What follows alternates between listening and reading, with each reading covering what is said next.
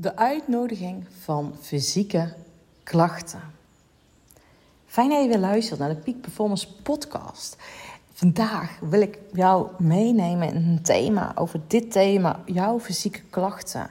En ik neem je even mee terug in de tijd naar 2013, mei, voorjaar, mooi weer, net zo'n mooie dag, heldere zomerdag. Uh, het waaide stevig hier in Vlierden en ik zat op mijn gewone fiets naar Deurne toe. En destijds deed ik nog aan topsport en ik zat op mijn gewone fiets, op mijn witte oma-fiets. En ik had wind tegen en ik reed het dorp uit en ik was aan trappen aan trappen. En ik voelde ineens, oh, mijn benen, jongen, die doen echt zoveel pijn. Zoveel pijn. Ze verzuurden zelfs. Gewoon op de gewone fiets. Terwijl dat ik aan veldrijden, wielrennen, mountainbiken deed. En fietsen was mijn beroep op dat moment. En ik kon eigenlijk niet eens meer op mijn gewone fiets fietsen. Dus je kan je voorstellen dat het huilen me nader stond dan het lachen. En ik was onderweg naar een vriendinnetje en eh, ze keken me ook aan. Sanne was er aan de hand en toen zei ik, ik kan echt niet meer fietsen. En ik voel die pijn nu ook nog steeds in mijn lijf. Als ik daaraan terugdenk. Ik besefte me eens, ik kan niet meer fietsen. Ik kan het niet meer. Ik kan niet meer fietsen. En ik weet nog dat ik toen bij haar, voordat we lekker uh, gezellig... Nou ja, ik was heel blij dat ik naar haar toe ging, maar... Dat we gezellig koffie gingen drinken, uh, heb ik mijn trainster op dat moment nog gebeld. Ja, ik kan niet meer fietsen, doet zo'n zeer. En uh, zij deelde, Sanne, gaan we een plan maken, we gaan aan de bak. En rustig aan. En binnen een week stond ik bij alle experts die ik in kon schakelen. ik ben een nou ja, naar een orthopeed geweest. Ik ben een darmspecialist geweest. Ik ben naar een, um, een vaatspecialist, hartvaatspecialist geweest. Ik ben naar de sportarts geweest. Ik ben naar de ploegarts geweest. En in korte tijd ben ik naar Zwolle, Den Haag, Eindhoven geweest, Helmond geweest. Allerlei ziekenhuizen geweest. En binnen no time had ik verschillende diagnoses. En dat is op het moment dat je fysieke klachten hebt, je krijgt allerlei diagnoses. Um, of bij sommige mensen krijgen ze geen één diagnose. Je hebt klachten, maar er wordt eigenlijk niks gediagnosticeerd. En ik geloof erin, als je er nog dieper in gaat, dan kom je altijd ergens achter. En ik had op dat moment last van mijn bovenbenen, maar ik had kiestes in mijn knieën. Ik had een syndroom van Loge in mijn bovenbenen. Ik had een uh, knik in mijn lieslagader. Ik had, ik had ook nog een longprobleem. Um, dus ik had inspanningsastma. Allerlei verschillende klachten. En waarom ik dit nu met je deel is dat ik gisteren de briefbus openmaakte. En ik haalde daar post uit met de stempel erop. Of de, je ziet aan de buitenkant van die brief zie je dat het een brief is van het Maxima Medisch Centrum. En die brief, dat was een enquête. Een enquête over, met de titel... Je hebt destijds, ondanks dat je diagnose hebt gehad een knik in je lieslagader heb je ervoor gekozen om niet te opereren. Wil je ons meenemen waarom? En ik werd meteen enthousiast. Denk, oh, dat vind ik zo tof, fantastisch dat ze dit onderzoek doen en toesturen, omdat ik nu geen klachten meer heb. Um, en ik destijds, nou dat zal ik zo in meenemen, hoe ik andere keuzes heb gemaakt. Alleen toen moest ik wel lachen, want toen deed ik het onderzoek open en toen dacht ik echt: oké, dit zijn gewoon bijna 20 pagina's aan vragen die ik in moet gaan vullen. uh, dus dat heb ik nog niet gedaan, maar ik ga ze zeker uh, iets van me laten horen, omdat ik er heilig van overtuigd ben dat fysieke klachten. Dat je niet alleen naar de fysieke klacht moet kijken, maar dat je ook naar die diepere laag, diepere betekenis, diepere dieper antwoord mag gaan kijken. Waarom heb jij die fysieke klachten? Nou, ik had dus allerlei, dus ik zal zo even meenemen in mijn reis. Ik had allerlei klachten, of ik had allerlei, ik kon gewoon niet meer fietsen. Mijn bovenbenen gruwelijk zeer. Als ik naar boven liep, de trap op, twee trappen destijds woonden we in een nieuw behuis. Twee trappen omhoog stond ik boven op zolder, stond ik te hijgen. En ik dacht dat het normaal was. Mijn benen deden zeer. Ik had gewoon kortademig, um, verzuurd, chagrijnig, kort lontje. Uh, mijn darmen, echt, joh, als je mijn darmen zag. Ik, uh, nou, ik was echt een stinkbom, zou ik het zo zeggen. Mijn darmen waren echt een stinkbom, was dat. Is wel interessant wat ik nu zie gebeuren trouwens. Ik kijk nu naar buiten bij onze tuin in. En ik heb achter in de tuin naar bij kippen lopen. En ik zie een kraai het kippenhok in duiken. Dus... Ja, en ik zie hem nu. Oh, die is gewoon eitjes aan het stelen. Ik maar denken, waarom liggen er zo weinig eitjes in? Ze worden gewoon door kraaien gejat. Oké.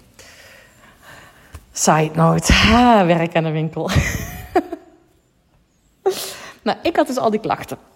En die klachten, nou, iedereen constateerde die klachten links. Maar als ik diep ging voelen, ik had mijn klachten links en rechts.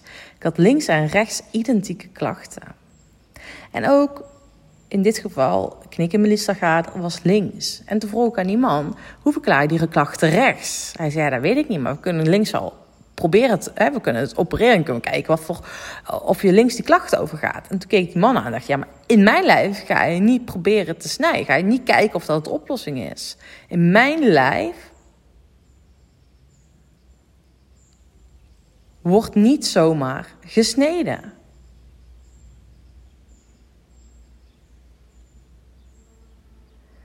En ik was echt flabbergasted dat hij dat dus destijds zo zei.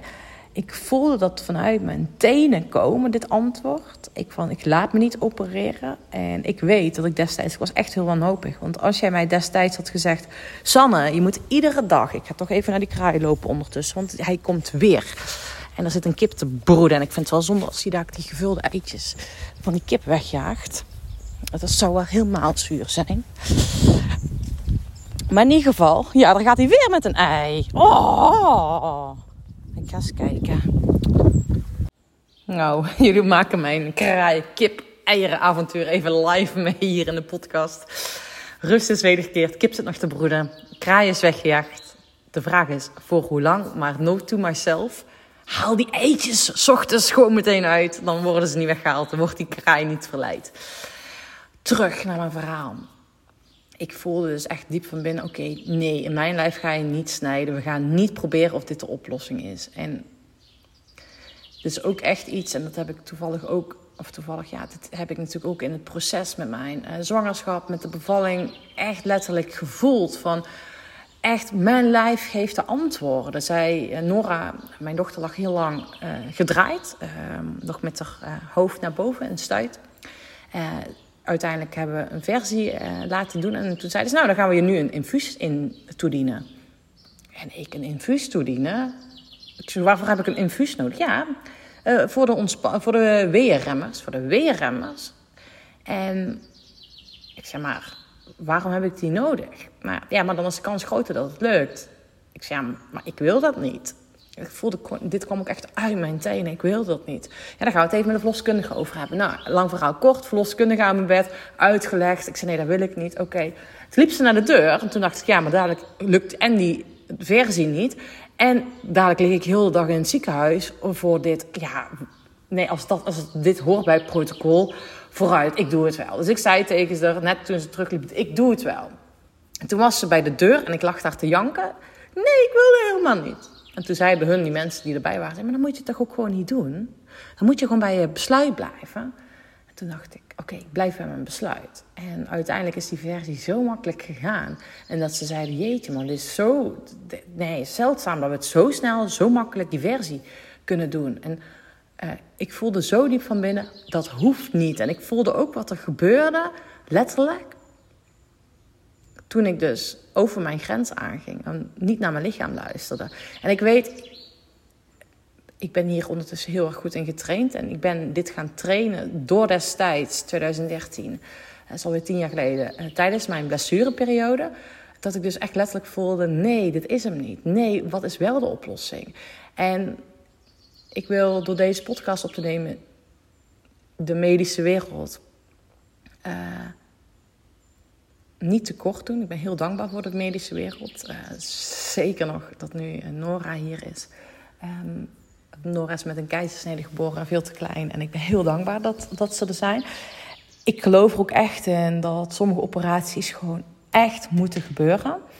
Maar ik wil je uitnodigen om bij iedere fysieke klacht naar binnen te keren. Bij iedere fysieke klacht uh, jezelf af te vragen: wat heb ik hiervan te leren? Wat is mijn uitnodiging hiervan? Waar mag ik nog een keer dieper naar kijken? En die uitnodiging wil ik aan jou vragen en aan jou geven om dat te doen. En destijds met mijn bovenbeen te sturen, ik weet het nog. Ik was echt aan het worstelen. Ik had echt heel graag een kant-klare beslissing gehad. Zo moet je het doen, op deze manier moet je het doen. Um, maar ja, die kreeg ik door de oplossing van een operatie. En ik voelde gewoon, dit is hem niet. En ik weet nog dat ik op een gegeven moment met een vriendinnetje... ik zat toen ook helemaal niet lekker in mijn vel. Als je voelt van, fysiek, ik laat, mijn lichaam laat me in de steek. Het zou anders moeten. Uh, ik was echt op zoek naar afleiding. En ik kon op, op dat moment ook geen wedstrijden meer rijden. En mijn herstel dacht ik een maand te du uh, dat die een maand zou duren. Uh, eigenlijk wilde ik in september het seizoen, crossseizoen starten. En uiteindelijk heeft dat anderhalf jaar geduurd, mijn herstel. Anderhalf jaar heeft dit proces geduurd. En ik weet dat ik op een gegeven moment met dus een vriendinnetje koffie aan het drinken was. In een uh, bruin, bruin, bruin biertjescafé, allemaal speciaal biertjes. Wij zaten aan de thee, volgens mij. Volgens mij had Noortje wel een uh, biertje, maar ik had uh, gemberthee. En uh, zij was huisarts en zij heeft toen een verhaal verteld over een van haar patiënten. Gewoon out of the blue, gewoon ze moest gewoon een verhaal kwijt. En, uh, um, en toen deelde ze van ja, die heeft allerlei vage klachten. En ik heb al alles geprobeerd naar allerlei specialisten. En toen zei ze, het zit misschien wel tussen haar oren. En ik heb haar maar naar de osteopaat gestuurd. En bij mij oh, borrelde het echt enorm van binnen. Ik kookte, want iedereen zei op dat moment ook vaker tegen mij... misschien zit het wel tussen jouw oren, Sanne. Misschien kan je wel niet meer afzien. Misschien is het wel tijd voor wat anders. En op het moment dat iemand dat zegt, ik goed bedoeld advies geeft en vooral zegt: misschien zit het wel tussen jouw oren. Misschien zit het tussen jouw oren. Dan zegt iemand eigenlijk tegen mij, althans zo kwam het op mij. Misschien ben je gek geworden, misschien weet je het zelf allemaal niet goed. En ik merkte dus dat ik boos werd op haar. En toen zei ik, oh, oh jeetje man, dat kan zeggen. En ik werd, voelde die boosheid, die kwam er ook meteen uit. En op dat moment besefte ik...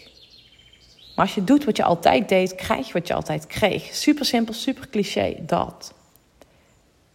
En toen besefte ik ineens, ik was hard aan het werken om te revalideren. Ik was hard aan het werken in mijn topsport. Hard aan het werken in mijn studie. Hard aan het werken in mijn, um, het runnen van mijn eigen team. Ik hield heel veel ballen tegelijk in de lucht. En toen besefte ik, het moet anders. Ik mag ontspannen, ik mag vertragen, ik mag rusten, ik mag landen. En toen vroeg, stelde ik mezelf de vraag, maar hoe dan? Ik wist niet hoe ik moest ontspannen, ik wist niet hoe ik moest rusten, ik wist niet hoe ik moest vertragen. Ik vloog tegen het plafond op, omhoog. Maar dit is het beginsel geweest van mijn herstel. En de grap was, is, als ik nu te gestrest ben, te gespannen ben, waar krijg ik last van? Van mijn bovenbenen. dus het was een heel thin line. Ik moet zeggen, nu is het minder, maar ik fiets natuurlijk ook een stuk minder. Maar toen ik toen aan het herstellen was, dus ik weer te veel ging pushen in mijn herstel, kreeg ik fysieke klachten. Dus elke keer weer een eye-opener. Oh, ik moet weer gas terug doen. En daarnaast was dit het eye-opener voor het werk wat ik nu doe. Door te luisteren naar mijn lijf. Alle antwoorden zitten in jouw lijf. Alle antwoorden zitten in jouw lijf. En ondertussen ben ik helemaal gespecialiseerd systemisch werk. En je lijf is ook een systeem. En vaak doen we klachten buitensluiten, distancieren we van onze klachten. Ik heb destijds mezelf gedistanceerd van mijn bovenbenen. Um, wat ik daarmee wil zeggen is, daardoor is die blessure ook ontstaan. Mijn bovenbenen waren mijn gereedschappen geworden. Waren niet meer mijn bovenbenen, waren mijn weet je, daar verdien ik mijn geld mee. Ik moest hard fietsen, waren mijn pk's. Ehm, maar de stroming qua levensenergie, qua energie in mijn lijf was echt heel. En toen dat weer is gaan stromen, is mijn herstel uh, beter geworden. Uh, ben ik weer uh, lekkerder in mijn vel zat ik, ging ik weer stralen. En dit was een uitnodiging om mijn koers op scherp te zetten, om helder te krijgen. Om, hé, hey, wat wil ik? Waar word ik het meest gelukkig van? Waar, wat geeft me het meest voldoening? En het is niet voor niks dat het binnenkort weer op koerstraject start. Want dit is gewoon een programma waar ik verliefd op ben. om jou te begeleiden hoe jij vanuit jouw lichaam in kan zetten als koerskapitein. Hoe jij jouw lijf in kan zetten om te navigeren in het niet wetende. En dat is zo fantastisch. Dat is echt fantastisch. Dus dat is even de uitnodiging, datgene wat ik met jou wil delen over ja, je lichaam, fysieke klachten. En echt, alsjeblieft, ga naar de dokter. Uh, laat altijd een medisch iemand ernaar kijken. Maar blijf bij jezelf voelen: klopt dit voor mij? Is dit voor mij de oplossing?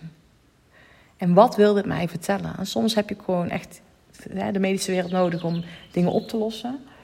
Uh, maar stel ook altijd de vraag: wat wil dit mij vertellen? Hm.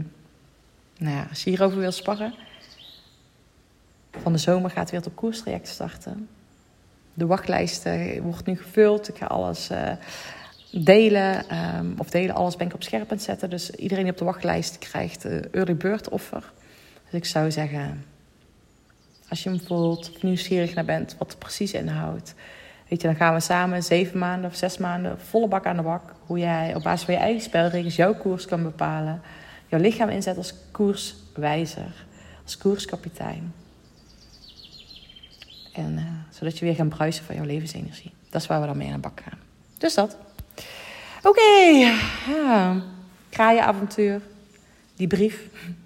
was de aanleiding. Denk ik, oh ja, zo bijzonder. Hm. Nou, ga ik mezelf voorbereiden. Want vanavond ga ik mijn eerste groep weer hier ontvangen.